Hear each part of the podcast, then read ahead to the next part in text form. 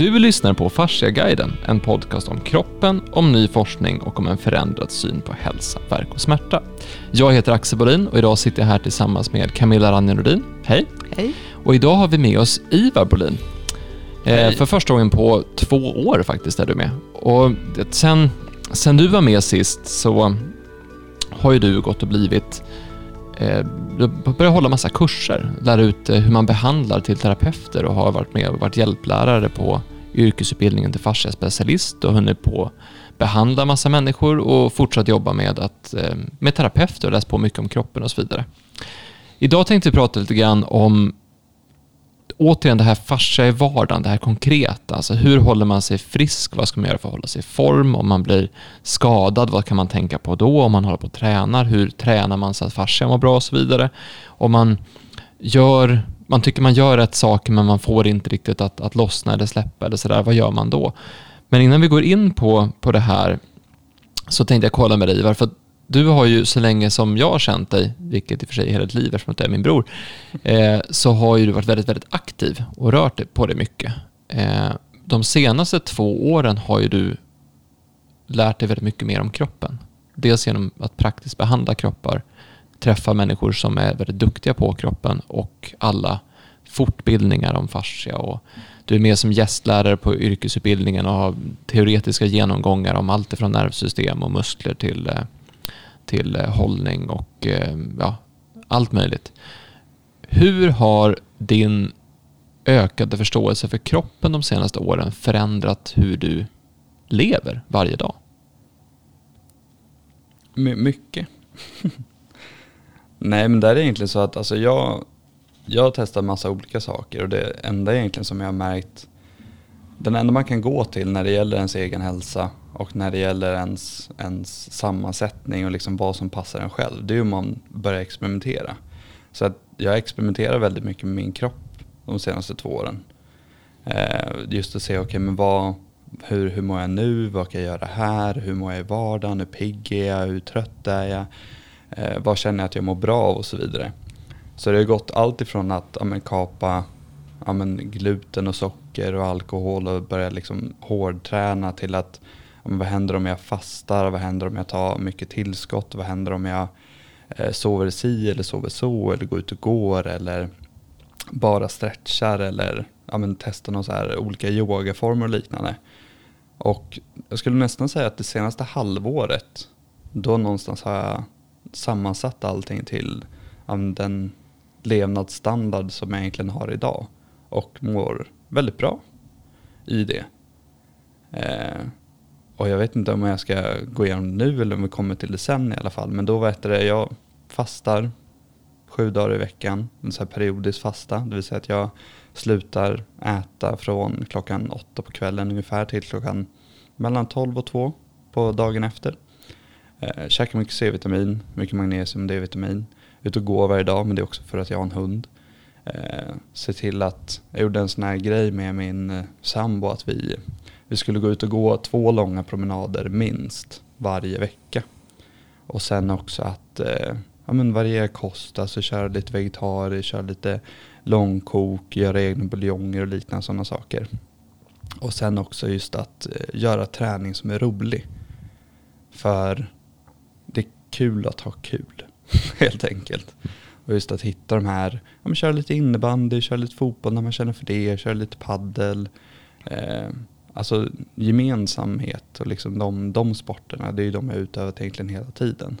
Och sen också ja, ha riktigt roligt. Och sen bestämde jag nu i, som nyårslöfte, kommer också gå mer in på senare, men där är egentligen att ja, men nu ska jag verkligen köra liksom mycket golf i sommar.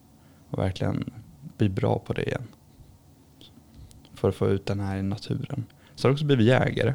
Jag märkte också väldigt tydligt att jag älskar att vara ute i naturen och bara vara stilla. Och alla säger så här, oh, men gud vad tråkigt, gud vad kallt. Ja det är kallt. Man sitter själv. Man kör lite kokkaffe från gårdagens sump eller något sånt där. Men det är fantastiskt att bara vara ute i naturen.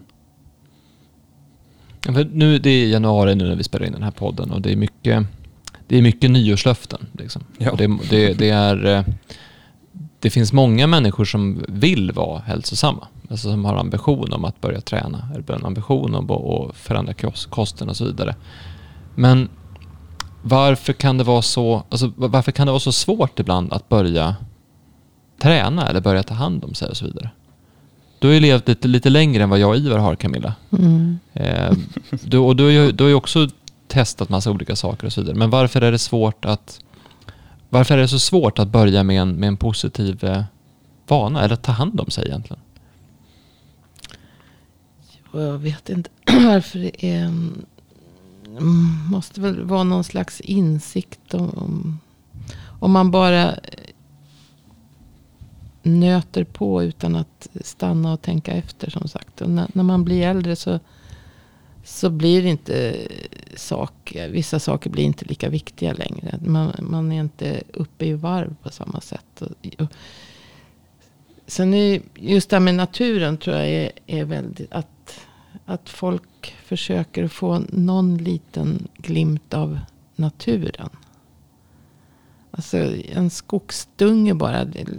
Lyssna på träd. Titta på ett löv. Titta på... Alltså verkligen studera en busk eller ett träd. Eller lyssna på fåglar. Lyssna. Jag, jag som bor på landet. Som, jag känner ju det. det, det är sån, man får ju sånt lugn utav det. Det var så roligt när vi var i... Och sen ska man ju inte överdriva saker. Alltså man ska inte bestämma sig för att nu ska jag göra det, nu ska jag göra det. Det blir så, nu ska jag gå på gym och, och träna flera dagar i veckan. Och det, det blir för stor omställning. Man måste börja med små, små saker. Och det viktigaste tror jag är att man försöker tänka på att andas på rätt sätt. Det tror jag är, är nummer ett faktiskt. Och det är också något som jag har kommit till insikt om på senare tid. Framförallt när jag läste och lyssnade på James Nestor. Då. Mm. Vi kanske ska säga det, eh, bara så att förklara det. Att I den här podden så säger vi inte så här, gör så här för det här är den enda sanningen, den enda vägen fram. Utan vi försöker hitta en balans i att dela med oss av det vad vi har lärt oss genom åren, som vi har gjort själva, testat själva, det vi har läst i de olika forskningsrapporter som jag tittar på, det vi har sett från de kunder vi har behandlat, de terapeuter vi har Eh, coachat och utbildat genom åren och de som, det vi har lärt oss från dem också. Eh, men jag skulle säga att det lurigaste är ju oftast att man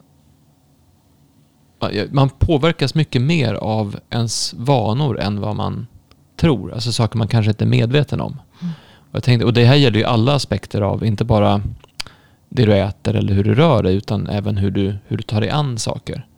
Eh, jag tänkte på en sån sak som jag var med om häromdagen. Att, att om du... Man, man stör sig på någonting som ens partner gjort till exempel hemma. Eh, lämna disken fram eller någonting sånt där. Ja, men du vet, som, som man kan göra. Liksom. Varför, varför plockade inte hon undan det? Eller plockade inte han undan det? Och, så där. och då kan man ju agera, man kan ju agera på olika sätt där. Antingen kan man säga så här. Ah men skit. Jaha, dum, dumt att de gjorde det där. Ha, och, så, så, och så blir man sur och så bara köp. Och sen så går man därifrån och säger så, ja men så. Man, man, man går in i den irritationen, är irritationen och sen går man därifrån. Eller så går man in i irritationen och så sen stannar den kvar. Så man behåller den. tänker i två timmar på en jävla dum huvud som inte plockar undan disken och så vidare. Och så sitter man där och så blir den här starkare och starkare och starkare. Och så kommer personen hem och är jätteglad och så säger man så här. Du lämnar disken framme. Så bara, men ja, just, just kom hem och jag är jätteglad, vad hände här liksom? Och det där är ju, det där är ju ett, många, många är inte medvetna om vilka små val det hela tiden är i vardagen när man gör saker. Att det, det där är ju ett, det är ett val man gör oavsett om man är medveten om det eller inte. Att ta den här irritationen och stoppa in den i sin kropp och bära runt på den istället för att ta den, ta emot den och skicka ut den på en gång. Och samma sak är det där med om vanan är att du eh, alltid ska ta kosttillskott på morgonen till exempel. Eller att du ska ta en lång promenad. Eller att du går upp för trappan istället för att ta hissen.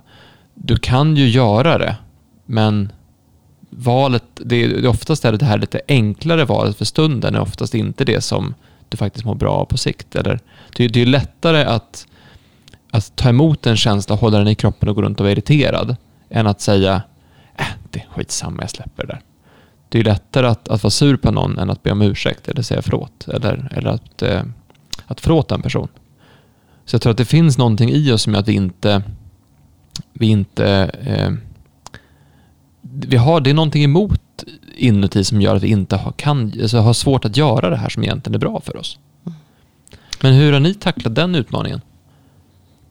Men problemet är väl att, att ofta om man ska ändra någonting. Man har en vana och så inser man att det här det är ingen bra vana. Oavsett om det rör mat eller rörelse eller mm, vad som är livsstilen. Så, så eh, och man, man blir medveten om att man ska ändra någonting. Men när man gör det så man får ju inget snabbt resultat. Alltså du, du får liksom ingen feedback tillbaka. Att ja, det här mådde kroppen jättebra utav. Utan det tar så, man måste ha sån uthållighet så innan man märker något positivt resultat. Och sen, kanske, sen är det ju inte bara en sak. Utan det är kanske många saker som fattas kroppen om man säger så. Och då, man måste ju få någon positiv feedback. För får man det, då, då tror jag att man att det är lättare. ja, men det här mådde jag ju faktiskt väldigt, väldigt bra utav.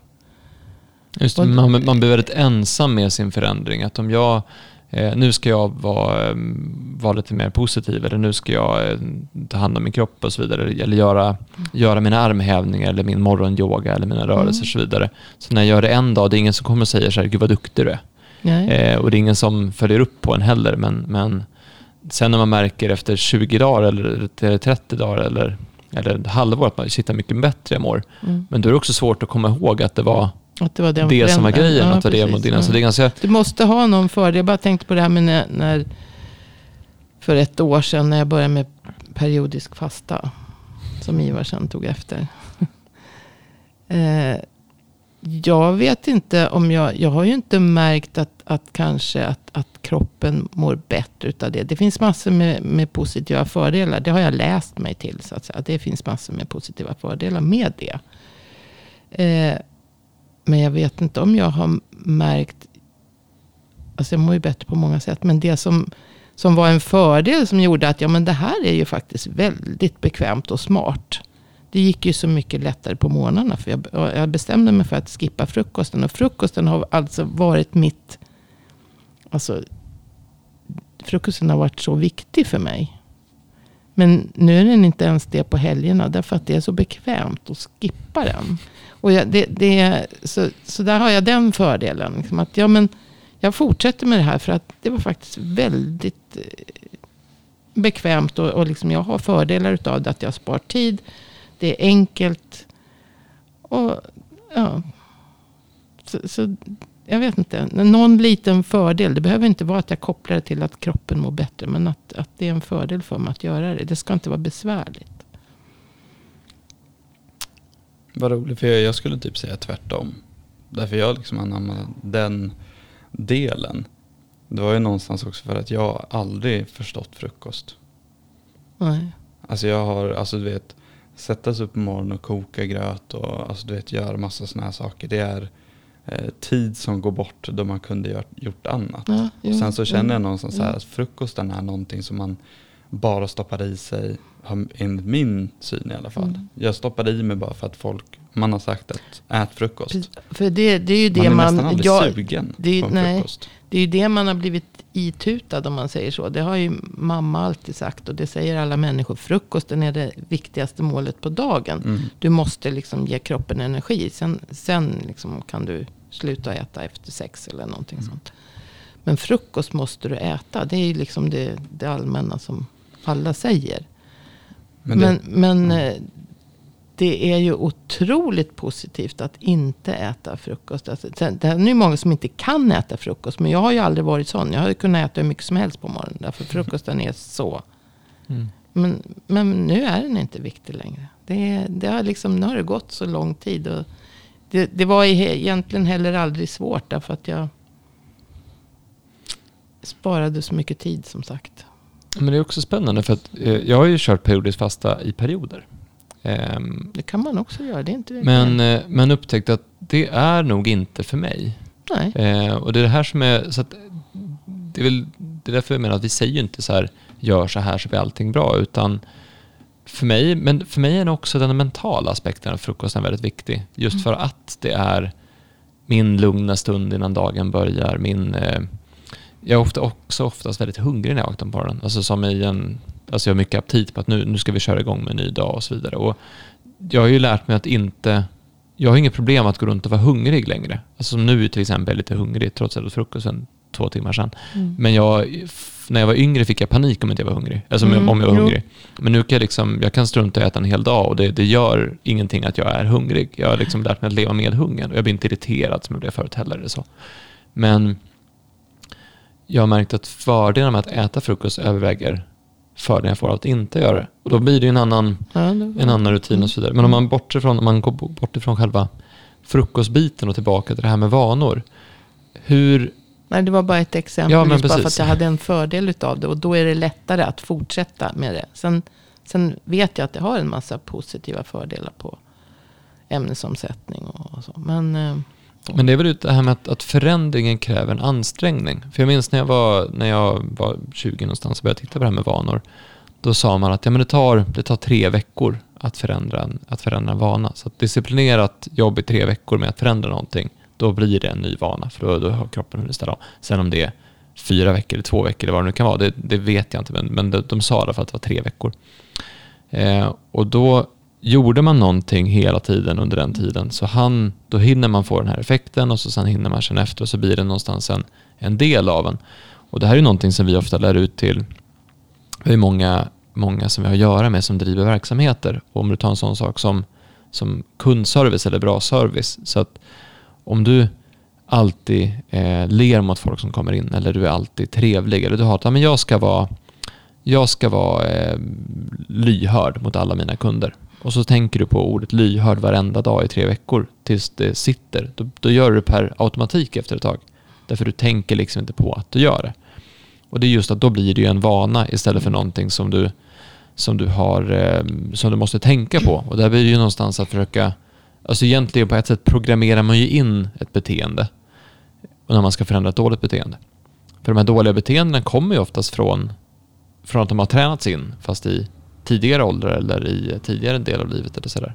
Varför man gör just vissa saker. Men vad... Eh, har du mer att tillägga på den här med hur man kommer igång? För det är ändå många som kämpar med den biten. små förändringar. Inte, inte för, Ja, för sen, mycket på en gång. Så. Sen också någonstans att man kanske bara ska sätta sig ner att fundera på vad det är man gör, hur man vill leva, hur man vill må och vem man gör det för. För där är också mycket typ så här, okej men varför eh, varför har jag slutat träna så kontinuerligt som jag gjorde? Men vad ska jag med det till? Jag mår ju bra. Och sen någonstans alltså hitta, hitta sin, sin grej och göra det för sin skull. För någonstans är det så att när man gör det för sin skull och man gör det för sig själv, man gör det för sitt eget välmående och man gör det med den liksom insikten. Ja men då, då räcker väl det då. Och det är ju som med mycket andra saker. Men sen också just att, alltså jag har ju alltid drivits av liksom en, ehm, en tanke eller ett sätt att vara någonstans. Just att behöver det vara så komplicerat alla gånger? Om det är komplicerat, är det rätt? Vad händer om man bara egentligen fokuserar på att göra, göra saker enkelt? Och det är ju någonting som man kan ta med sig i alla former av aspekter i livet. Någonstans, okej men vad är enkelt? Mm. Hur ser det här ut? Vad, vad är enkelt för mig? Och om det då plötsligt börjar bli komplicerat att göra någonting som man tror är enkelt. Finns det, alltså varför ska man göra det då? Ja, men lite som om du, om du sätter, eh, vi säger att du sätter rutiner eller vanor eller så här, Mm. nu ska jag göra så här, nu ska jag leva så här. Så kan man ju göra det som, antingen kan du sätta rutiner för att rutinerna ska hjälpa dig att må bra eller göra som du, alltså få, få livet att rulla ihop och så vidare. Men du kan ju också sätta rutiner som styr dig.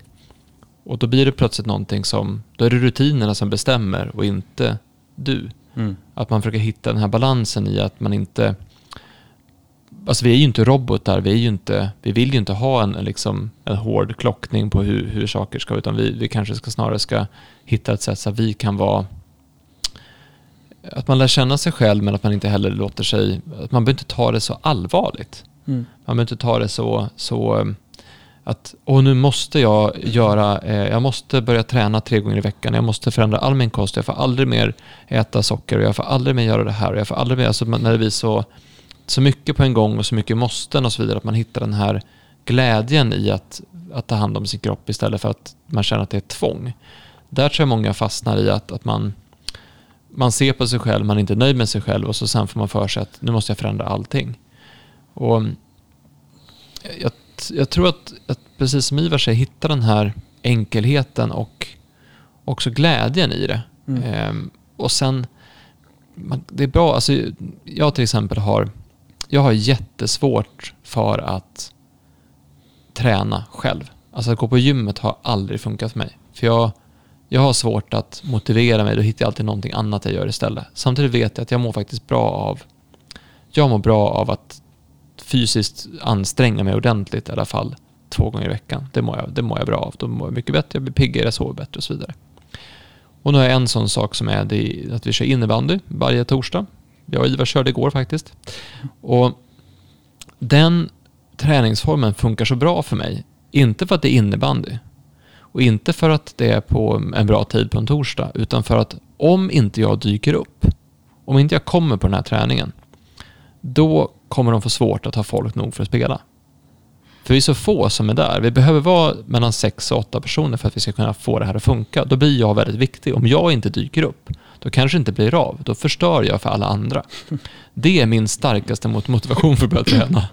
Och, och det där är en sån, och då, då vet jag det. Så därför har jag valt någonting som gör att jag måste vara där. Men om jag tar, jag håller på med jutsu också. Där, där är det liksom, jag behöver inte alltid vara där.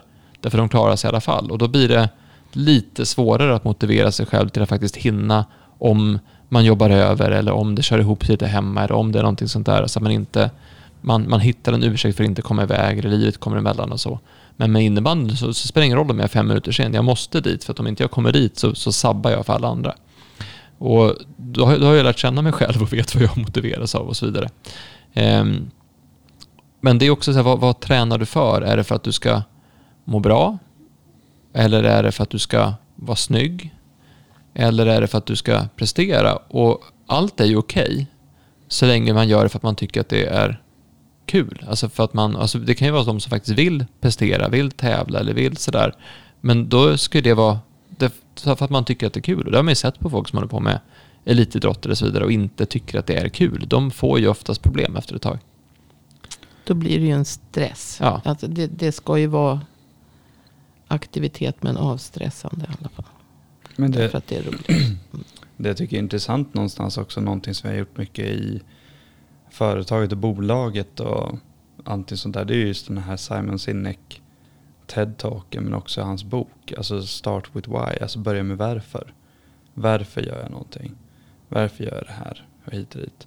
Men sen också för att gå tillbaka till det du sa Axel, just att alltså om du inte gör det för dig själv, vem gör du det för?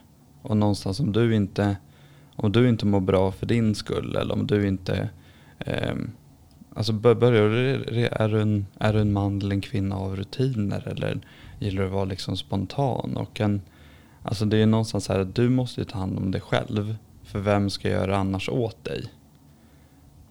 Ska du, ska du vara en person i så fall som förlitar så mycket på att andra ska bära dig eller ska du bära dig själv?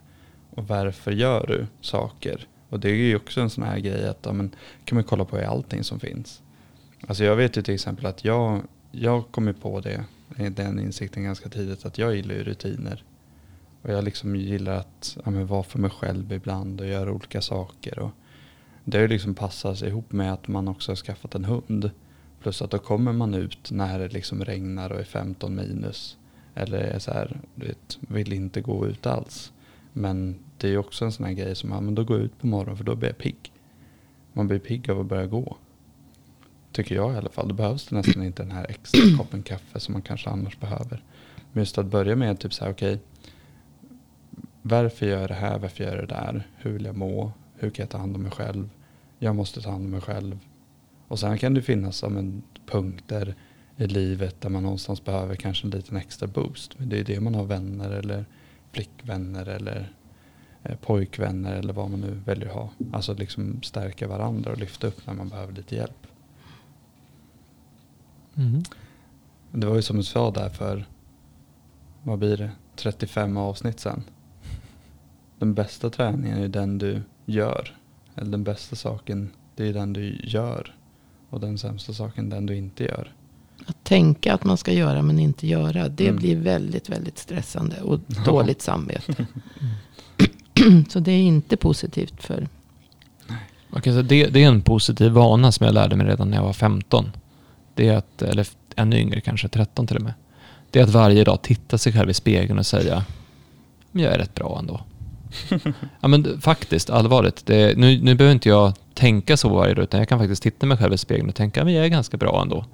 Att, ha den, att stärka den här grundläggande självkänslan, inte döma ut sig själv och faktiskt tycka att, att man är okej precis som man är. För det, det är någonting som vi har varit inne på i flera avsnitt att om man tittar hur det ser ut inuti en människa och tittar hur avancerade vi är, hur många celler som är igång, vilka processer som är igång, hur otroligt vackert det är med alla de här kollagentrådarna överallt och vätskan som är där och det blänker och det är liksom det är otroligt vackra mönster. När man tittar på hur, hur stora och nästan oändliga vi är på insidan och hur otroligt, alltså vilka, vilka vandrande mirakel vi är, så kan jag säga att du som lyssnar, du duger precis som du är.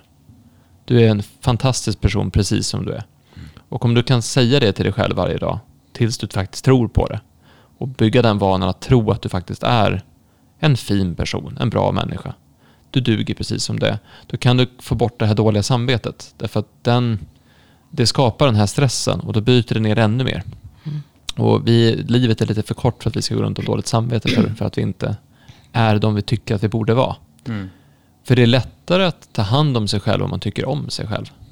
Vi pratade i förra avsnittet om det här med, med eh, närhet och beröring. Att de man, de man tar på, de man är nära och de man... Alltså är man ute i, de, de bryr man sig om. Alltså är man ute i naturen och ser på blommorna, då får man en närhet till naturen. Då bryr man sig om naturen. Är man nära andra människor så får man en annan känsla för andra människor. Då bryr man sig om andra människor. Och är du nära dig själv och tar på dig själv och tittar på dig själv och, och säger fina saker till dig själv, då börjar du bry dig mer om dig själv. Och bryr dig mer om dig själv så blir det också lättare att ta hand om dig själv. Men om vi ska vara lite mer eh, konkreta då, för jag tänkte att vi skulle komma in lite grann på, på skador och läkning och hur man kan göra när det har gått snett, alltså hur man kan hålla på med rehab. Jag tänkte att vi skulle komma in lite grann på vad som händer om man, man tycker att man gör rätt saker men att det inte blir bra. Men först tänkte vi bara repetera lite grann. Vad, vad kan man göra? Vad, vilka är de här positiva vanorna man kan få in varje dag för att må bra? Och då hänvisar vi såklart till fasciaguiden.se och artikeln som Camilla har skrivit och uppdaterat om eh, nio tips på hur du håller din fascia frisk och i balans. Då tänkte jag kolla se om de här om det här håller, om det här funkar och hur man skulle kunna göra det i vardagen. För att säga att det första tipset då, det här är ju utan inbördes ordning, men det första tipset på hur man håller sig frisk och i balans, det är regelbunden rörelseträning. Mm. Eh, du har skrivit yoga eller rörelseträning dagligen med långsam stretchning och töjning av fascian för att ge den här styrkan ihop med smidigheten och elasticiteten. Och alltså om man inte nu går på ett yogapass eller, eller är bekväm med, med den biten, vad kan man göra för att ha den här rörligheten i den här rörelsestretchövningen och så vidare i vardagen? Vilken typ av stretchövningar ska man göra och så vidare? Typ av stretch. Men, men jag tror att det, det viktiga är att man försöker röra sig. Man behöver inte gå på något gym. Eller man behöver inte gå på yogapass. Men just att man försöker röra sig. Man promenerar. Och gärna i, ute i naturen. Så att man får det, det lugnet också. Men rör, rörelse. Alltså det är ju rörelse och näring som är liksom A och O för att fascian ska fungera.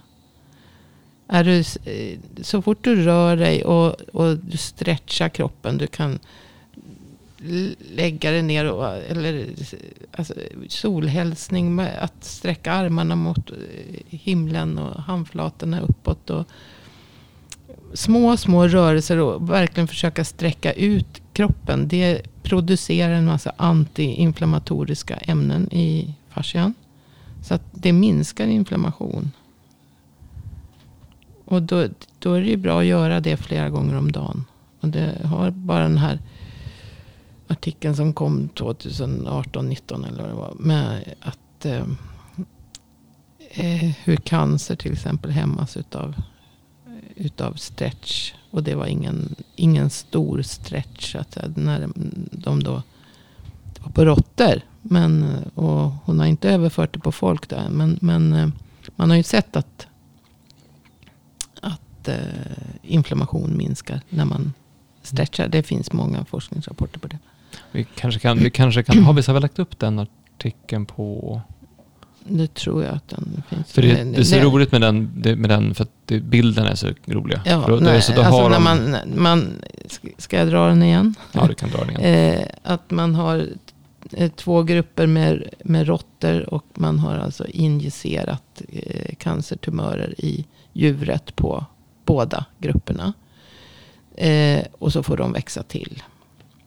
Sen tar man den ena gruppen, hälften av råttorna, och stretchar 10 minuter varje dag. Och det är bara ett 10 minuters pass. Och när man stretchar en råttas juver så, så gör man, alltså, för det är ju den vävnaden där cancern så att säga växer till som man ska stretcha. Det är bra att stretcha hela kroppen. Men det gör man i det här. För att en råtta har den reflexen att om du sätter håller den på, de tar den i svansen då, det låter lite grymt, men de tar den i, i svansroten. Och sätter ner den mot ett galler och då griper ju råttan tag i gallret. Sen drar man upp råttan.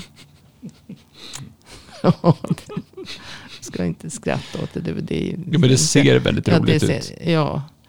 Eh, och råttan försöker hålla sig fast i gallret och Eh, den här människan drar inte jättehårt. För det är det som är grejen. Du behöver inte liksom vara någon hög belastning. Det är därför jag säger att det, huvudsaken är att man rör sig någonting. Det behöver inte vara ett gym. Det behöver inte vara en... en eh, man ska inte överbelasta heller. Men i alla fall den här lilla stretchen då. Att man håller råttan så i tio minuter. Det fick alltså de här. När man sen då avlivade råttorna gjorde man ju då. Och så mätte man ju volymen och vikten på tumörcellerna. De hade alltså vuxit lika länge först i fyra veckor tror jag de fick växa till. Och sen så var det här under fyra veckor. Eh, och så jämförde man med den gruppen som inte hade fått stretch. Så hade alltså eh, tumörcellerna i de stretchade råttorna halverats. Så att rörelse är otroligt viktigt och alltså helt fundamentalt för kroppens funktion. För den här.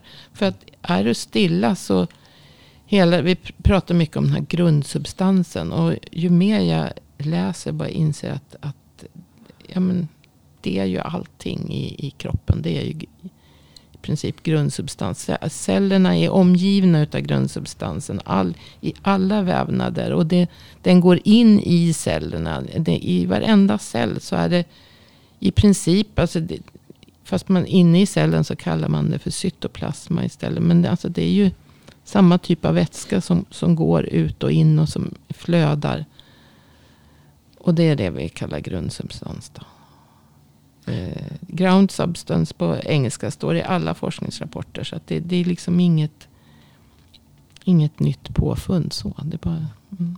Men, då, för den som... Man, har, man har förstått vikten utav eh, det här. För det är så många olika molekyler. Alltså, och det är sammansatt av så, så många ämnen som påverkas direkt utav om du rör dig eller inte rör dig. Om du inte rör dig så då får inte cellerna några signaler och då bildas inte saker. Och cellerna ska, det är ju cellerna som ska producera det här. Och cellerna måste få en, en signal. Vad ska produceras? Vad ska brytas ner? Vad ska bytas ut nu i kroppen? Vad, vad händer i kroppen? Vad är det du gör? Vad är det jag ska göra för att det här ska fungera? Så att om man tänker att cellerna måste hela tiden kommunicera. Dels med varandra men vi, vi måste kommunicera med dem också via grundsubstansen. Och där, där vi, när vi signalerar att, att det, vi håller på att röra på oss här, då kommer mm. de att säga, eller de och de, mina egna celler då kommer, mm. kommer mm. att anpassa sig efter det. De får signalen att det här, här, ja, men det här går till så här. Och ligger du då still eller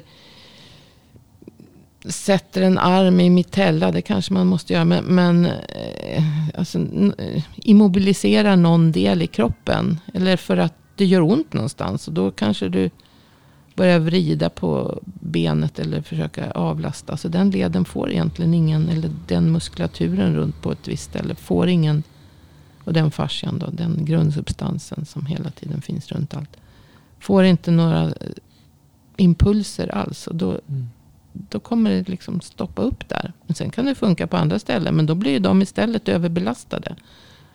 Och överbelastning på grund av snedhet och asymmetrier. Alltså ger en också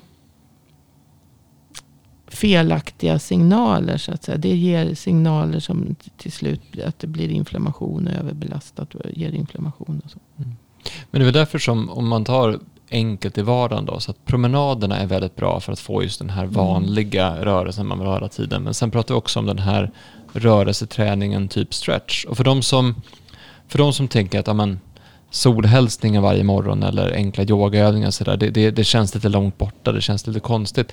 Kan det vara så enkelt som att man bara kan köra liksom, plocka lite Ja, äpplen precis. och liksom bara sträcka på sig? Och, om ni Eller kommer s- ihåg från, från gymnastiken, den här Ja. plocka äpplen, sträck ena armen upp, sträck andra armen upp. Eh, och, och så böjer man ner, vad var det man gjorde då? Då- Plocka bär. Plocka bär, samma sak, att man bara böjer sig ner och rör. Och det kan man faktiskt göra varje gång man reser på sig. Ja. Det, in, innan du stiger ur sängen så kan du ju bara dra armarna bakåt och sträcka ut kroppen och bli så lång som möjligt. Jag, jag vet inte om jag, jag gjorde så mycket sånt för men det har också, men fast det var rätt många år sedan jag började reagera på att så fort jag la mig i sängen så började jag sträcka på mig och liksom och hur jäkla skönt det var. Ja, det- alltså det är otroligt skönt att bara ligga och, och liksom bara känna hur man armar dras ut och fötter, tårna, alltihopa bara dras ut. Jag kan säga att det gör ju min tre, tre månaders dotter gör ju det precis hela Ja. tiden. Sträcker sig Ja, men, och djuren gör ju och så. hunden gör ju så Ja, också. Han, och han, Katter eh, inte minst. Hunden sträcker sig precis som en katt. Mm. Eh, Min hund i alla fall. Han krummar ryggen först Mm. och sen så sträcker han ut benen, bakbenen så här, tassades och så. Men, eh, men om vi säger nu så här, för de, den, som då har, den som inte sträcker på sig när de går upp ur sängen eller stolen eller så varje dag, hela tiden. Eh, om man nu skulle göra plocka äpplen och plocka bär, den, den enkla övningen. Nu pratar vi inte om solhälsning, vi pratar inte om två minuter eller fem minuter eller någon yogaövning eller någonting sånt. Vi pratar om att upp och plocka bär tio gånger, eller upp och plocka äpplen tio gånger, ner och plocka bär tio gånger. Vad kan det ta? 30 sekunder. Mm. Vad tror du att den övningen skulle innebära för en persons långsiktiga hälsa? Om de fick in bara de, den, om de införde det momentet. Du pratar 30 sekunder varje gång du reser ur en stol, soffa eller säng. Det här är total spekulation nu. Du, du, du förväntas inte ge ett svar grundat på Nej, forskning här, men vad det, tror det är du att det klart här... att, att det är positivt för allt flöde, all cirkulation i kroppen. Att, att du, du får igång det. Så att det ökar garanterat. Men sen är det ju så många andra faktorer. Du, även om cellerna får signaler till att ja, sätta igång olika typer av metabolism. Så, så måste ju näringsämnena finnas. Jo, men Så precis, det- det så kommer vi in det- på. ja, så att men om egentligen du- om man ska bara säga rörelse och en hälsosam kost. Mm. Men den kan ju vara, vi kan komma in på kost och, och den biten, men, men just att få in den här rörelseövningen, det borde väl ändå innebära att man får, att man blir lite piggare, att immunförsvaret fungerar lite bättre, att man får lite lättare sen när man ska träna, att man får Mm. lite bättre förebyggande inför skador, att man får lite bättre återhämtningsförmåga, Mm. att man blir lite, eh, att man känner sig lite bättre i kroppen. Jag menar om nu djuren, om nu hunden och och bebisen gör det här, jag kallar ju min dotter för ett djur, det är väldigt kul. Mm. Han är ju för ett djur, det är ju Mm. vi alla. Men, eh, men om de nu gör det här varje gång de reser på sig, då borde det ändå finnas en ganska stor hälsoeffekt i det. Absolut. Även alltså, den du, lilla du lossar ju eh, fasciahinnor som, som sitter och, och kletar. Du får ju fart på den här grundsubstansen sitter ju emellan och ska få allting att glida bland annat. Mm. Och då, då får du ju, du lossar upp det. För har du legat still en hel natt så, så har det ju kletat ihop sig. Mm. Vad har du för rörelsetips? Så här enkla saker som folk kan göra. Nej, men jag, jag tyckte på plocka äpplen, plocka bär var ju ganska bra. Eh, men sen så vet jag, för jag tänker, jag har tänkt på det nu när ni har ja, men diskuterade med Camilla, och typ så här, men vad kan vara enkelt att bara göra? Men det jag också säger, jag brukar säga till alla som kommer på behandlingar och bara, alltså gå. Och när man, alltså Mm. när man går, tänk på att gå.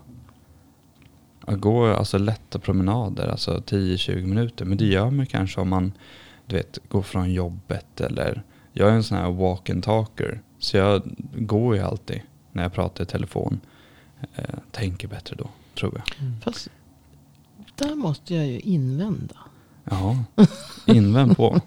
Jag behöver inte prata Nej, men jag tänkte bara, bara, när du går, då ska du ju passa på att verkligen försöka slappna av och andas lugnt genom näsan. Därför ska du inte gå jättefort kanske. Du behöver inte, det beror på vad du vill med din, med din gång. Men om du bara ska få igång kroppen och stressa av så ska du ju gå lugnt. Så att du, du ska andas genom näsan. Lugnt. Och då går det inte att prata telefon. Det är klart det går. Nej, för när du pratar telefon då andas du genom munnen. Och då sätter du igång det sympatiska nervsystemet. När du andas genom näsan och, och lugnt och samtidigt som du promenerar så, så får du igång det parasympatiska också. Så att du liksom jobbar med, så du har liksom en mer balans mellan Hur snabbt tror du jag går när jag pratar i telefon? Men, men varför, är det då så, varför är det då så behagligt att gå och prata? Alltså om, jag har också sett jag, jag pratar mycket bättre om jag går. Det, Det, det, känns lättare och det är det gör sådär- inte jag. Nej, men för det, det är en sak, alltså, en sak är om du, går, om, du, om du går för att just eh, pumpa upp eh, lymfan för att få flödet att fungera, för att ta de här djupandningarna och få ta ut rörelsen och så vidare, det är en sak. Lite lugnare promenad och så vidare. Men att gå en rask promenad och ha ett samtal är ju, kan ju vara väldigt trevligt också. Men, alltså, det är inte det, är inte det parasympatiska nervsystemet du, Nej. du tar igång då, men det, det måste ändå vara, det måste ändå finnas någon positiv sak i det för att det känns så bra. Ja, det, jo, men naturligtvis. Du får ju i, igång en, en, eh, ett, ett, ett flöde i kroppen på det sättet också. Det är ju bra med aktiv träning såklart. Nu pratar jag mer om att, att få slappna av och eh, se saker runt omkring. Men det är ju om man går i naturen. Då, då, då ska du ju titta på vad, vad du har runt omkring. Nej, men jag, jag. jag. tror någonstans Mm. just det här att bara, Men det passar inte alla. alltså om, som du säger, när man ligger i sängen, alla är ju lite, inte vet jag, vissa kan ju bara, eh, alarmet går och så hoppar man upp ur sängen. Så är ju inte riktigt jag. Men då, då sträcker man ut sig, man kollar runt lite. Sen så just att man går lite. Sen alla har ju någon form av boll eller någonting sånt hemma. Det tycker jag är ganska bra också. Just att bara ja, men, rulla under fötterna. Alltså rulla en boll eller någonting under fötterna. Man behöver inte göra det länge alls. Men det är alltså, jag försöker liksom hitta saker när jag ändå gör någonting annat som jag kan göra under tiden. Men sen också det jag har tänkt jag ska börja med nu, jag har gjort det en gång. Det är också att börja typ så här på morgonen, att istället för att ja, men, duscha varmt, att ta egentligen en kalldusch. Och det här med alltså, kallbada och lite sådana saker. Men sen tror jag någonstans också det som är väldigt viktigt, det är just det men som du säger, att andas genom näsan. Alltså börja tänka på sin andning. Mm. Då, då, då gjorde jag det när jag i sängen skulle men somna bara här om veckan. Och så skulle jag ta sådana här, du vet, men åtta riktigt djupa andetag och verkligen tänka på alla, alla olika nivåer i lungorna och liknande. För det man märker också när man träffar många människor och behandlar och när man säger så här, ja men ta ett djupt andetag. Alltså många, många andas ju inte. Nej, det är, nej, det är ett, ett Eller jätteproblem. de andas ju men alltså Ja, nej, men inte man- liksom så här man, riktigt djupt. Men det är där inte också- andning med stort A. Nej men Nej. precis. Nej men där vet det. Men när jag skulle testa det då undrade min sambo bara, vad, vad gör du? Tyst. så där är också, ja, men bara den här lite, alltså små sakerna gör skillnad. Men jag ska verkligen börja kallduscha. För då får du också den här, den här alltså den andningen och sen någonstans att hitta det och lugna ner sig. Det märkte vi när vi var på eh, spa för några månader sedan, jag och Axel. Typ sen när vi skulle in i det här jättekalla vattnet då. Alltså efter ett tag när du liksom hittar andningen, Mm. då känns det inte. Då är det väldigt... Ja, det roliga är hur fort man kan ta in det också. För jag, jag minns, för du gick iväg lite tidigare för du hade något möte du skulle ta. Mm. Och så var jag kvar själv i spat på morgonen. Det är lite märkligt att vara på ett spa själv, kan jag tycka. För man blir lite så här, Jaha, var ska jag gå nu då? Och så sen så, det var jag som är. Ja, men i alla fall. Så då gick jag in eh, där, i en varm bastu, skulle ner och kallbada och så sen så eh, när jag väl var när, när jag var på väg ner i kallbadet, då var det liksom ett, en dotter och hans, hennes pappa som var där och de bara ho, ho, ho det är så kallt och liksom så här, oh, vågar man och hit och dit och, vet, så här, och, och, och, doppade foten och sa oh, det här går ju inte liksom. Sprang ner och stressade. Och, så här, men vänta, vet, vet du vad man gör? Man gör så här, man går in beslutsamt, doppar kroppen och så börjar man djupandas med näsan. Mm. Verkligen djupandas med mm. näsan, då går det över. Och de testade det på en gång. Alltså bara så här, du vet, från att ha varit jätteanti till att kunna göra det. De bara, wow, det funkar ju. Alltså så, så fort går det.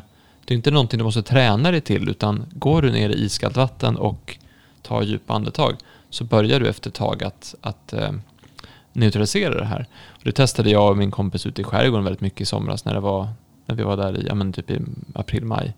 Eh, när det var väldigt kallt också. Att det, det funkar faktiskt. Det, mm. det, är inte, det, det, är inte svårt att ta in det.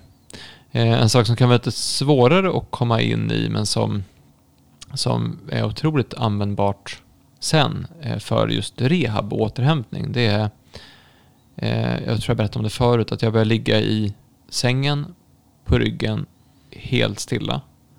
Och då, måste, då får man inte röra på kroppen. Alltså du, du måste inta dig själv att du inte får röra på den. Börjar det bli obekvämt, du får inte röra på den. Börjar det kännas konstigt, du får inte röra på den. Börjar det sticka någonstans, du får inte röra på den. Du får inte ens vifta på en tå. Utan du måste ligga helt, helt stilla och eh, djupandas. För ligger man helt stilla och djupandas då kan man få samma typ av tryckavlastning som vi gör på behandlingar ibland. Så har jag varit och tränat och fått en smäll, det var framförallt när jag, när jag körde mycket, som mest med jutsun till exempel, då kan vi få en, ett, en smäll eller ett fall eller någonting. Eh, då, då tickar det där tillbaka och så börjar mm. kroppen att återhämta sig och bygga om en. Det blir som en total, en extremt tung tyngdlöshet samtidigt så att det börjar fixa sig i kroppen. Och det intressanta var att Eh, jag kanske berättade om det förut, med min eh, jujutsu-tränare då, han är eh, svensk, väldigt svensk, men han har hämtat mycket inspiration från, från Japan, varit där och så lärt sig från riktigt gamla visa japaner som håller på med jujutsu och så vidare. Och då är han så här, ja men de gör så, så det är säkert bra, nu kör vi på det. Så han har avslutat passen med att man sitter och, och sitter helt tyst i tio minuter i skräddarställning och liksom djupandas och så. Men han har inte gjort det för att han vet, vet vad det är som händer. Han gör det bara för att, ja så gör de. Men då märkte jag att det här är exakt samma sak som, som tryckavlastningen vi gör vid behandlingen. Att den här att sitta helt stilla i en position och djupandas, du får exakt samma av, eh, alltså fördelning av trycket. Du får samma typ av avlastning på ytorna så att du kan väldigt snabbt starta en självläkning om man gör det tillräckligt många gånger. Mm. Och sen jag började med det här så blir inte mitt bäcken snett. För jag har alltid haft att bäckenet blir snett efter, alltså kroppen blir sned efter 8-10 veckor utan behandling. Men gör jag det här så blir det inte det. Så jag fick behandling häromdagen och bara, tro, då tror man att man är lite sned sådär, man tänker att man är ofta sned, för jag har inte fått ordentlig behandling sedan innan jul. Men nej, det var jätterakt. Lite problem med axlarna och skulderna för att man har vaggat en dotter och varit lite stressad på jobbet, men inte, det har inte gått in i hela kroppen. Jag tror att det är just den här den här totala avslappningen. Ja, därför att alla dina spänningar som, som då skulle dra det snett så att säga. Och, och är du spänd på något ställe så kommer du ju snedbelasta kroppen. Och då ligger du där och, eller sitter och slappnar av. Men en annan som också är väldigt bra just för det. Det är att ligga raklång på golvet och lägga upp benen på en stol? Typ på en stol eller en låg. Men det ska ju vara en lå, så pass låg stol. Så den får inte vara längre än vad dina lår är. Så man ska ha benen vinklade 90 grader i höften och 90 grader i knät. Och sen lägga ut armarna så med handflatorna uppåt. Och så bara ligga. Och först när man lägger sig så. Så kommer man eh, att känna en jättespänning i ryggen. Att man liksom man håller emot. Så man har ju då en en kurva i ryggen så att säga. Som, som inte vill ge sig därför att du har spänningar. Men ju längre du ligger sådär.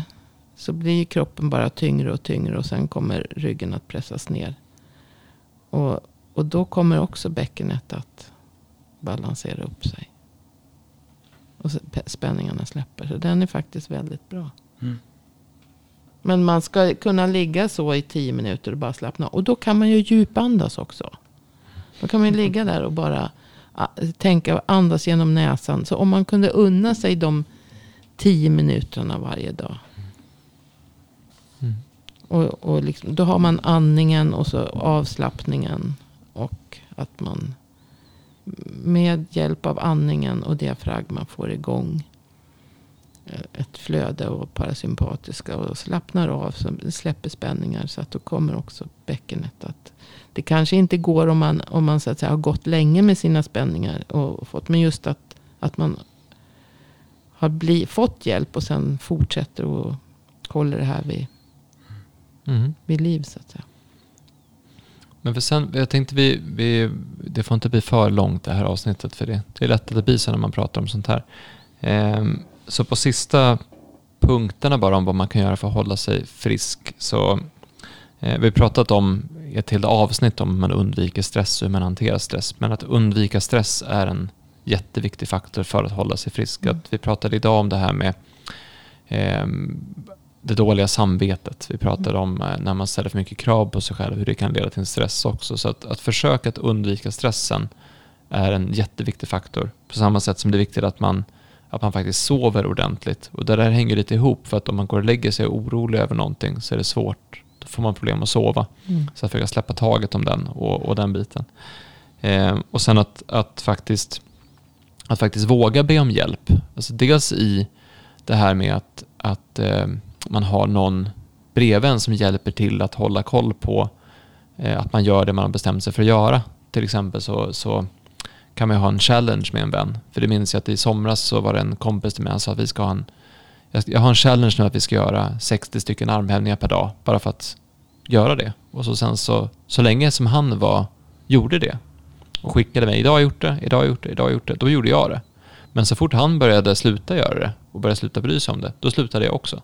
Så det är svårt att, det, det, ibland är det lätt att be om hjälp, att ha någon som man gör det tillsammans med så att man, man faktiskt hjälper varandra att komma förbi den här första spärren. Och på samma sätt så kan man ju be någon om hjälp som är en, en terapeut eller en, eh, någon som har väldigt bra koll på näring eller att man gör olika tester för att få hjälp med att se vad mår man egentligen bra av eller få hjälp att få en kickstart. Alltså någon som går på en, på en fasciabehandling eller träffar en, en terapeut och så vidare får ju oftast en, dels en behandling så att sakerna som har varit sned eller spända går tillbaka men också tips på hur man kan röra sig, hur man kan äta som passar just en själv. Eh, jag tänkte vi skulle gå in lite grann på det här med, med träning och rehabilitering efter skador. Men först eh, Camilla, så en viktig del som du har pratat om är ju att man har rätt typ av näringsämnen. Vi har pratat en hel del om kosttillskott eh, i tidigare avsnitt. Vi har pratat ett helt avsnitt om, om kost.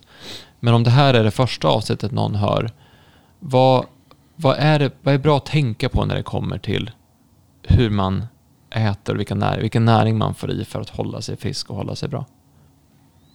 Alltså, igen, det första egentligen som folk borde ta till sig. Det är att äta rena råvaror. Inte all denna processad mat med transfetter. Och, alltså det, det är så skadligt för kroppen. Men då pratar vi även eh, processat som är raffinerat. Så till exempel Ja, alltså nu- vitt socker är ju Ja, processat. ja.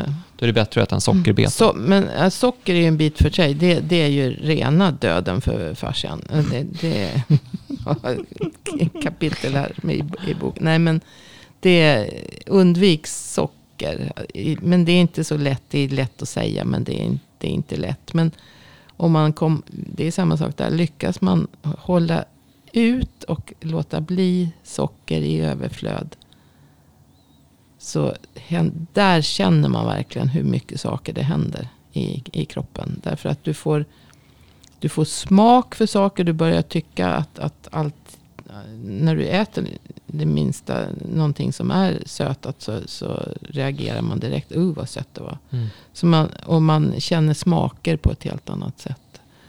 Eh, Men just Men- med socker kan det vara svårt. Där, där är ett tips att faktiskt gå helt cold turkey i två månader. Att, Ja. inte, att inte röra socker i Nej, två månader nej. först för att Och det- rensa ut ur systemet. Precis. Nej men alltså det, det, det går. Eh, och, och det, So socker är ju som nikotin Ja, eller som en annan. ja. Det är svårt att trappa ner på. Men alltså socker och proteiner. Vi, har, vi är ju fulla med proteiner. Men socker är riktigt illa för kollagenet. Alltså det är riktigt illa för, för kollagenet. Så att eh, socker och proteiner ihop eh, klibbar ihop. Och det, är, det var något som vi pratade om när jag gick på Ultuna i början på 80-talet. Det var Maillard-reaktioner. Och det var en, en eh, kille som heter Louise Maillard som kom på det här i början av 1900-talet. Men, och sen då, då när jag gick på Ultuna så pratade man om Maillard-reaktioner och, och, och socker och proteiner och, och hur cancerogent det var och så. Men sen då skulle man undvika att bränna maten och så. Det, och likadant när man, när man, allting som är bränt, då har det liksom blivit över. Det, det är det som ger färgen på ett bröd när du bakar till exempel. Och, eller färgen på en köttbit när du steker. Men eh, det ska inte bli för mycket. Men däremot om, om du proppar, har fullt med socker i kroppen. Alltså du äter ett överflöd på socker som väldigt många gör. Och som jag också har gjort. Så, eh, så klibbar det ihop med allt protein. Och det är hemoglobin, det, det är, är i eh, blodkärl, det, det är hormoner som också är proteiner. Det, men framförallt kollagenet som är alltså kropp, ett, eh, så, ja, kroppens vanligaste protein. Så att det, det, det blir hopkletningar och man kallar det för karamellisering. Då. Det, är inte, det är inte bara hittepå utan det är, det är sånt som... Det är inte att leka med. Nej, det, det är faktiskt inte det.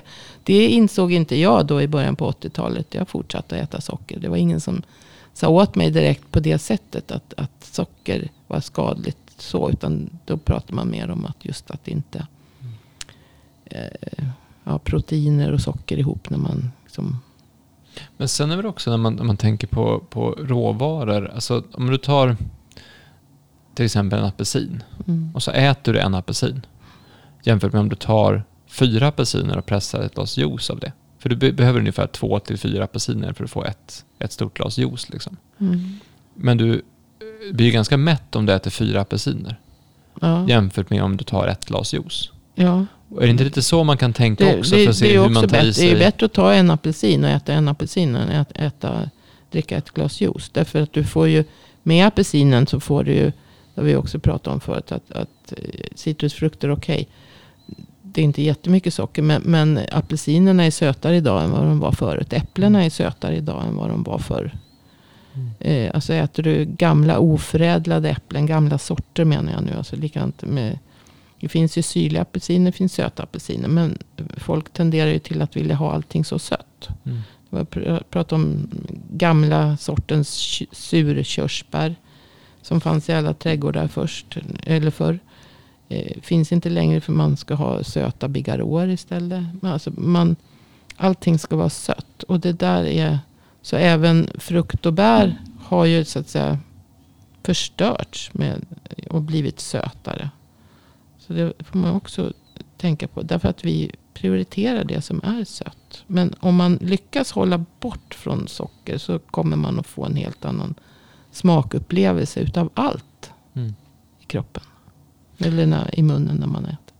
Men vi kommer, vi kommer inom några veckor i alla fall göra till avsnitt om just eh, kost, vitaminer, näring, mineraler. Alltså och, och, och fördjupa oss mer med det. För vi håller också på att göra en, vi har alla gjort en eh, helblodsanalys eh, nyligen. Som vi kommer Mm. utvärdera om vad som har hänt och, och hur vår status är på olika nivåer. Men Det, ta... det är ju något som är, är bra att ha lite koll på. Men vissa, alltså när man äter kosttillskott.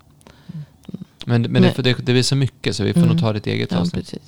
Eh, för vi ska prata lite grann om det här med, med eh, skador och läkning och träning för, för läkning. Eh, vi har ju precis publicerat en artikel om det på Fasciaguiden. Om hur man kan, men, men om det sägs att man har skadat sig, vad är viktigt att tänka på när man tränar då? Eller när man rör sig överhuvudtaget? Alltså om man har en skada så man, man ska ju inte. Man måste ju försöka. Man ska ju röra på kroppen fortfarande. Och man ska även försöka röra den kroppsdel beroende på vad det är för skada naturligtvis. Men, men det är absolut inte frågan om någon överbelastning. Men som jag har sagt förut då. Att, att kroppen måste ha, ha rörelse. Eller fascian måste ha rörelse.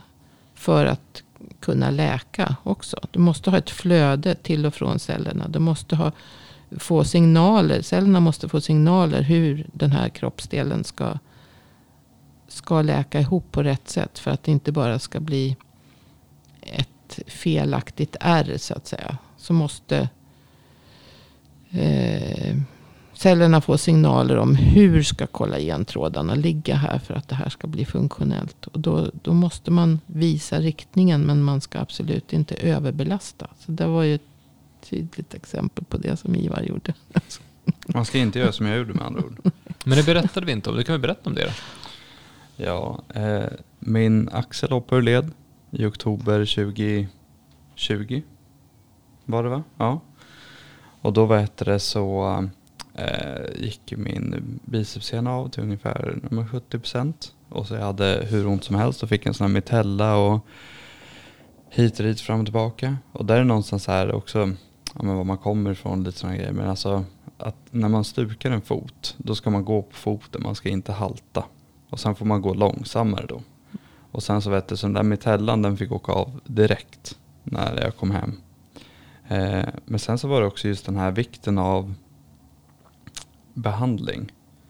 Och någonstans att, att få gå igenom hela kroppen. Visst, jag hade en, hade en smäll i liksom själva axeln. Men det spred sig vidare egentligen i hela kroppen.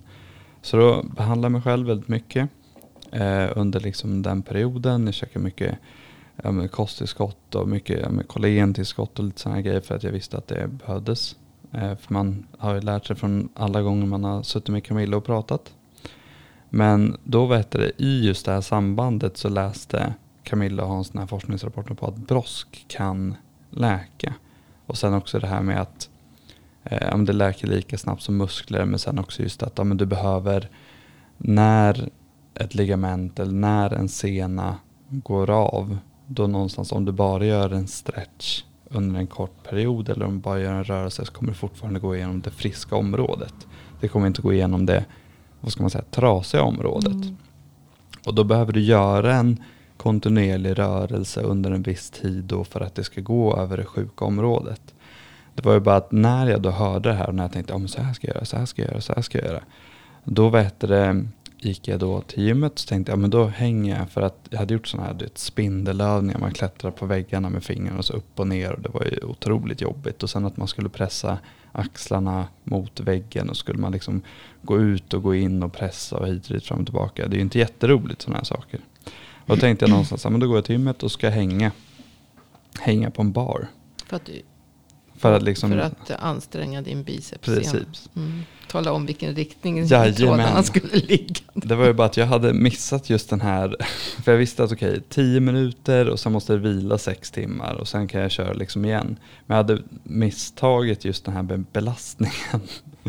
Så där är också så här, då hänger jag i den där baren och så tänkte jag, men jag hänger 90 sekunder, sen vilar jag 30. Fast det var egentligen tvärtom och så kanske man inte skulle göra det med sån vikt, för det blir ju ändå min in, vikt. In, inte den belastningen. Nej. Du ska, du ska stretcha Ursäkta, du ska stretcha senan i, i 30 sekunder. Och det hade nog inte gjort någonting om det hade blivit 60 eller 90 heller. Mm. Om det hade varit en en väldigt belastning. lindrig belastning. utan bara, till exempel bara ta ett, en, om du nu vet var, var senan sitter. Mm. Så kan man ju ta ett finger och dra på senan och bara hålla den i ett sträckt läge. Mm. Eh, en, en tid också. Alltså, så att man ändå bara talar om. Dels så stimulerar man fibroblasten, alltså cellerna i senan. Och, och, om man trycker på den. Men och, och sam, samtidigt så drar du den i, i den, här riktningen ska fibrerna ligga. För det är den här riktningen som kraften kommer. Sen kanske du skadar ledbrosket också. Men då behöver det en annan typ av signaler. Mm. För ett ledbrosk, en led är ju till för att, alltså den ska ju ta emot kompression. Och, och så lättar den när du släpper på, på belastningen. Så, att säga. så där ska du ju på något sätt försöka få någon annan kanske att trycka in din axel. Så att leden fick eh, under en tid. Och sen eh, också alltså, trycka, lätta, trycka, lätta. Där är det inte lika viktigt med 30 sekunder.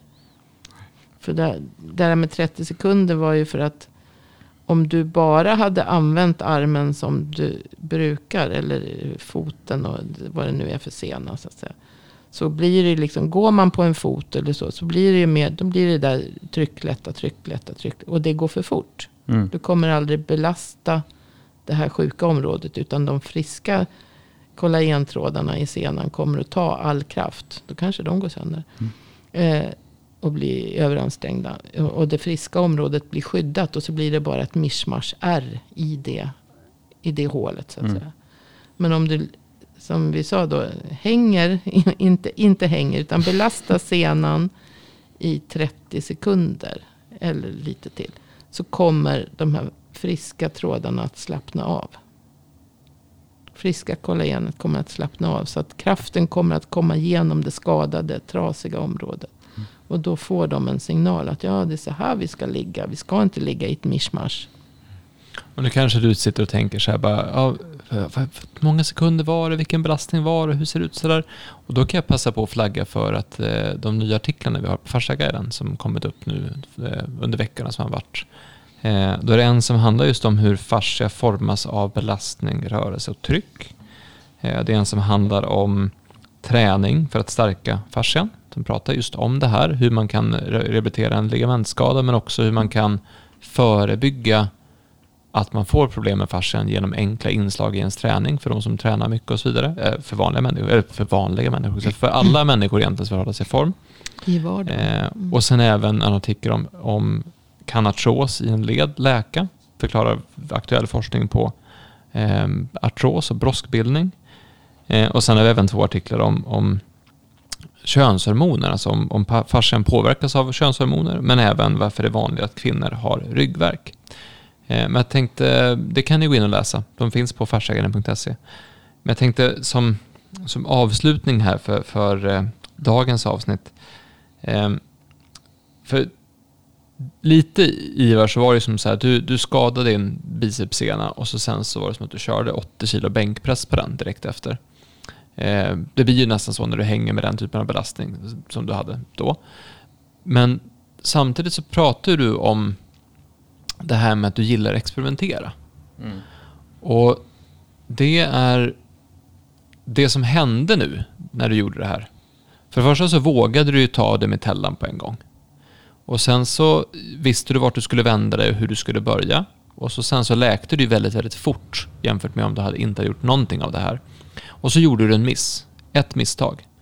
Men det misstaget är ju kvar här, vad var det, två år senare, ett och ett halvt år senare. Mm. Och det är ju också en lärdom. Så att man behöver inte vara rädd för att göra en miss. Och så kan man ju skratta åt sig själv för att man var lite dum.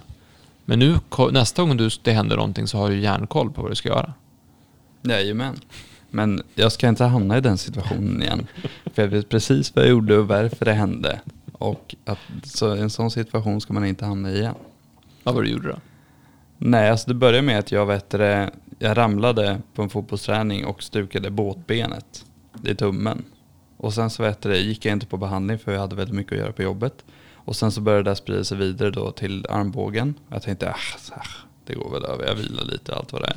Sen då i den här fotbollsmatchen, då har det alltid varit just att vi, vi måste vinna den här matchen för att gå upp i seriesystemet. Och då gick man in i gamla vanor, det vill säga att ja, men jag, jag kör tills jag stupar. Och då vad heter det, så fick jag då en, en glidtackling bakifrån. Och så när jag skulle landa då, det är också roligt hur, hur snabbt det kan gå i tanken och hur långsamt verkligheten kan vara vis i vissa situationer. För då, är liksom, då sträcker jag fram min arm och så tänker jag, nej tusan, inte båtbenet igen. Och då vet du, drog jag tillbaka armen och tänkte, ja men jag landar som en fisk. Så här, platt. Alltså på fotbollsplanen, hård, hård konstgräsplan. Det var bara att jag tänkte inte på vinkeln jag kom in i. Så jag trodde att jag föll platt, alltså raklång. Men jag föll ju snett ovanifrån. Så all, all kraft hamnade på min axel. Och då bara Men det var ju för att jag alltså, stressade, gick in i gamla vanor som jag inte ska göra. Och sen vet jag att jag inte tog behandling innan. Mm. Nu, du kan ju inte säga. Jag menar, du kan ju ramla igen utan att... Ja, Det men kan nu, hända. nu vet jag Nej, att men det... axeln, axeln är ju väldigt känslig därför att det är en väldigt grundled. Du Mm. har en sån grundskål. Mm. Så att, Ja men där så är också så att man vet ju att att- om, om det händer en gång kan det hända många gånger. Ja, ja. Just med Det- axeln i ja, led och lite ja. sådana grejer. Nej, Men så- den, fick du hjälp att få tillbaka den? Eller halkade den jag tillbaka? fixade det själv. Du fixade det själv? Det var så roligt också Mm. för att i... Det- Det brukar gå. Nej men då, då vet du, var det typ så här, för det hade hänt två polare under det året. Mm. Och då tänker jag, okej, jag som ändå kan kroppen, alltså kan behandling och allt sånt där. Och så har jag inte lärt mig vad jag ska göra när en axel hoppar led. Så det jag gjorde egentligen efter då det hände andra gången där jag kände mig så hjälplös, det var att jag läste på om hur man skulle göra. Så när det då hände mig själv, då rättade jag till axeln själv. Mm. Och inte någon sån här, du vet i eh, Little Weapon med Mel Gibson, att han Mm. bara ställer sig mot Mm. en vägg och bara slår. Utan Hur det, gjorde du då? nej, men jag på ett bord? böjde mig 90, gång- 90 grader och sen så vet du, gunga i armen. Mm. Och sen så vet du, reste mig upp lite sakta och så gungade jag tills den liksom skulle i läget. Det roliga var att jag testade ju det. ont. Jag testade ju det många gånger, men när det liksom hände, det var när jag skulle sätta mig i bilen då med min polare som skulle skjutsa mig till sjukhuset. Och då vet det så var det, var det lite halt. Så när jag liksom skulle sätta mig in och så tänkte jag inte på att jag hade ont. Så då liksom lyfte jag armen för att jag, och då bara, jag bara, nu, nu är det bra. och det var, det var tur det. Man kan också lägga sig på ett bord. På en fotbollsplan så finns det inte så många Nej, bord. men om, man har om det händer någonstans Ja. där man har tillgång till något bord så kan man lägga sig på ett bord med, med axeln hängande utanför bordskanten. Mm. Men jag och, tror att bara, när vi- och bara låta den ligga och tynga ner så brukar den halka. Alltså då slappnar ligamenten av. Men jag undrar om det här är ett ämne som kanske är sån här don't try this at home. Mm. Utan att man kanske ser en video på det eller läser på det lite grann först. Vi ska nog inte sitta i podcasten och säga så här gör du när din axel hamnar i led. Ehm, nej men eh, det, den sista som vi, som vi inte riktigt tog i, det var ju det här med att ja, men man, man tycker att man gör rätt. Det var någon som frågade, men jag, jag, eh, jag gör min yin-yoga men fascian blir inte bättre i alla fall. Mm. Och där är ju svaret att då är det någonting annat. Då är det någonting du måste Mm. undersöka. Då behöver du nog gå på en behandling. Du behöver nog titta din näringsstatus. Du behöver se om du har din stressnivå. Du måste titta hur saker ser ut. Därför att det här ska ju inte vara det ska inte vara ett för stort motstånd att börja med de här positiva vanorna. Alltså om du börjar göra, säg att du börjar göra armhävningar varje dag, men så märker du att det gör ont när du gör dem. Ja, men då är det ju någonting som inte riktigt är som det ska. Ja, då ska du inte göra det. Då ska du inte göra det. Eller att du börjar, I alla fall inte så många så att Ja. det börjar bli ont. Men är det du ute och springer och så märker du att när du springer får du ont i ryggen. Ja, men då kanske det är någonting med hur du löper, det kanske är någonting med hur ditt bäcken är, det kanske är någonting med hur balans och hållning är. Löpsteget kan vara problematiskt.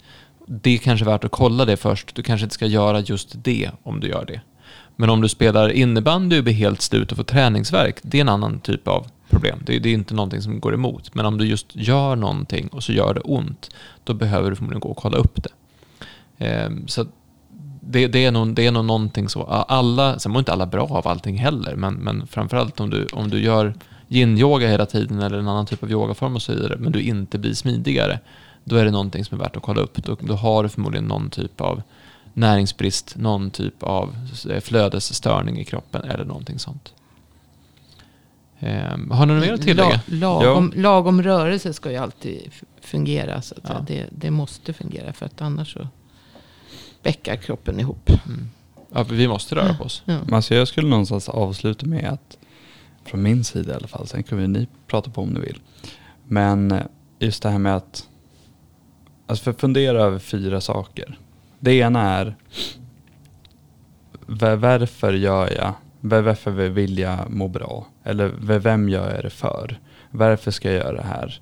Att liksom börja med den grejen, varför, vem gör jag det för? Gör jag det för mig själv, okej men bra. Varför gör du det för dig själv då? Att liksom sätta sig ner och fundera i de banorna. Och sen är det någonstans också att alltså våga experimentera och liksom våga testa nya saker. Alltså testa, okej men vad händer om jag ändrar lite kost? Och vad händer om jag börjar andas? Vad händer om jag eh, går och inte vet jag, jag går ut och går, åker skridskor nu när det är kallt ute. Så långfärdsskridskor, vad händer då? Vad händer om jag promenerar? Vad händer om jag gör det där? Alltså våga experimentera med ens kropp och liksom hitta det som passar dig. Men, men gör det under en period. Så att du Ja. inte liksom byter kost för en dag, utan Nej, nej, byt nej. kost för en, en Ja, månad precis. eller någonting och se vad som händer. Mm. Så sätt mål. Det är alltid bra. Mål är alltid bra. Och sen vet det också just att alltså, visst man kan undersöka, okej men vad, vad ska jag ta blodprover, ska jag ta hit och dit, fram och tillbaka, allt sånt där. Men det är ändå en sak som man, alltså, det brukar jag ändå säga till alla, det är inte så svårt heller. Men det är ju, ja men börja med C-vitamin. Och sen så börjar du liksom experimentera där också. Okej, hur mycket kan jag ta här och vad känner jag för effekter här? Man kanske gör någon periodisk fasta under tre veckor som jag, som jag också testade då från middag till lunch. Eh, alltså börja liksom testa olika saker. Men alltså det som, det som alltid funkar det är någonstans att gå. Det är att gå på behandling. Det är att köra C-vitamin. Och det är liksom att ja, men, sätta mål. Eller sätta liksom, ja men varför gör jag det här? Det, det funkar alltid. Och bör, börja där. Alltså Mm. börja med det som är enkelt. Gå inte på att du vet köra AIP och sluta med socker och gluten från ena dag till den andra. Eller alltså börja gå ut och springa eller något sånt där. För då hamnar man in i samma problem som man alltid gör när man ska testa nya saker. Att, ja, men då börjar man gå på gymmet, går man tre gånger så har man så ont i kroppen som att man ah, skiter i det, går åker hem och kollar på en film istället. Utan Nej. börja med det som är enkelt. Okej, men vad kan jag göra så att det inte blir en så stor förändring i vardagen just nu?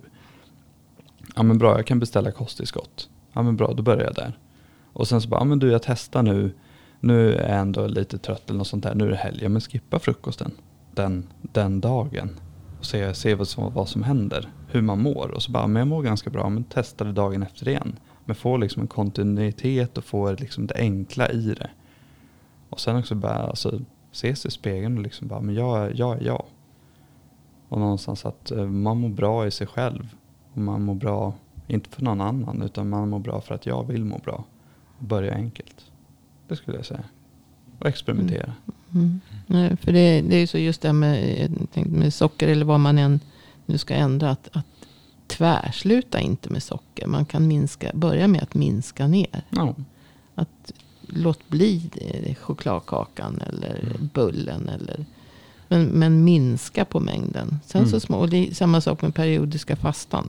Man behöver inte börja med 16-20 timmar. Utan ta... eh, Jag kör 20 sån kan- vattenfasta i tre dagar heller. Nej, utan, utan Börja liksom bör, börja med att utöka en timme. Du kanske kan äta frukosten något senare beroende på vad det är. Liksom, och gör det kanske en dag i veckan eller två dagar i veckan. Behöver Mm. inte göra varje dag.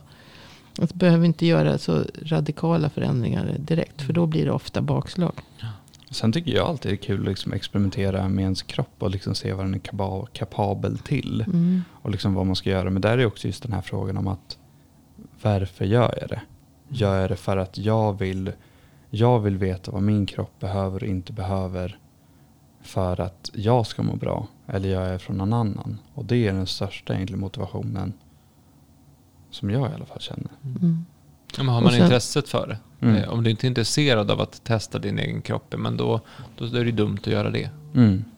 Och sen bli medveten om alltså att, att du har en medvetenhet och känner av kroppen. Och, säger, ja, men, och jag tänkte på det här med C-vitamin. För att det är en konst att äta C-vitamin. Det är Jo, inte bara att ta en C-vitamintablett eller två eller tre. Eller säga att nu ska jag ta fem gram om dagen. Eller nu ska jag ta tio gram om dagen. Nej, det, det är en konst. Men som, om man känner, känner sin kropp och vet, eller du vet att nu har jag bara sovit tre timmar i natt. Alltså nu krävs det mycket C-vitamin för att eh, reparera det här. Då pular jag i mig lite extra och då tål kroppen det. Mm. Eller nu har jag, är jag jättestressad och jag går liksom på högvarv. Ja, men då tar jag lite extra. Men en dag när man är lugn och harmonisk, och, då går det inte åt så mycket. Nej. Så att det, det, det är inte så att det är en dos dagligen. Utan man kan ha en... Ja, man måste variera. Och det gäller egentligen... Mm. Ja. Sen tycker jag det var så roligt, jag måste bara lägga till det. På det Camilla pratade om i början av avsnittet, just det här med att kolla på naturen och lite sådana grejer. Alltså det är otroligt kul att kolla på folk. och kolla på naturen. Det var som i, lördags. Då vet du, var jag inte jättepigg och så vaknade min hund ungefär vid sju så jag skulle gå ut med han. Alltså då gjorde han sina duties. Och sen så vet du, det, var det fyra ekorrar som sprang runt i den här lilla skogsdungen där vi brukar gå promenad. Alltså jag och Bentley då, vi stod och kollade på de här ekorrarna i en kvart. Helt liksom, han var ju helt fascinerad. Men jag blev också så här, du vet de jagade varandra, hoppade mellan träd. Och du vet stannar och kollar så här som djur kan göra. Och sen bara, tuff, och så bara for de iväg. Skitkul. Och där är också så här att alltså, tänk hund. Alltså hundar är inte komplicerade djur. Mm. De sover, de gör enkelt, de vill ha mat, de vill kissa, de vill bajsa, de vill äta.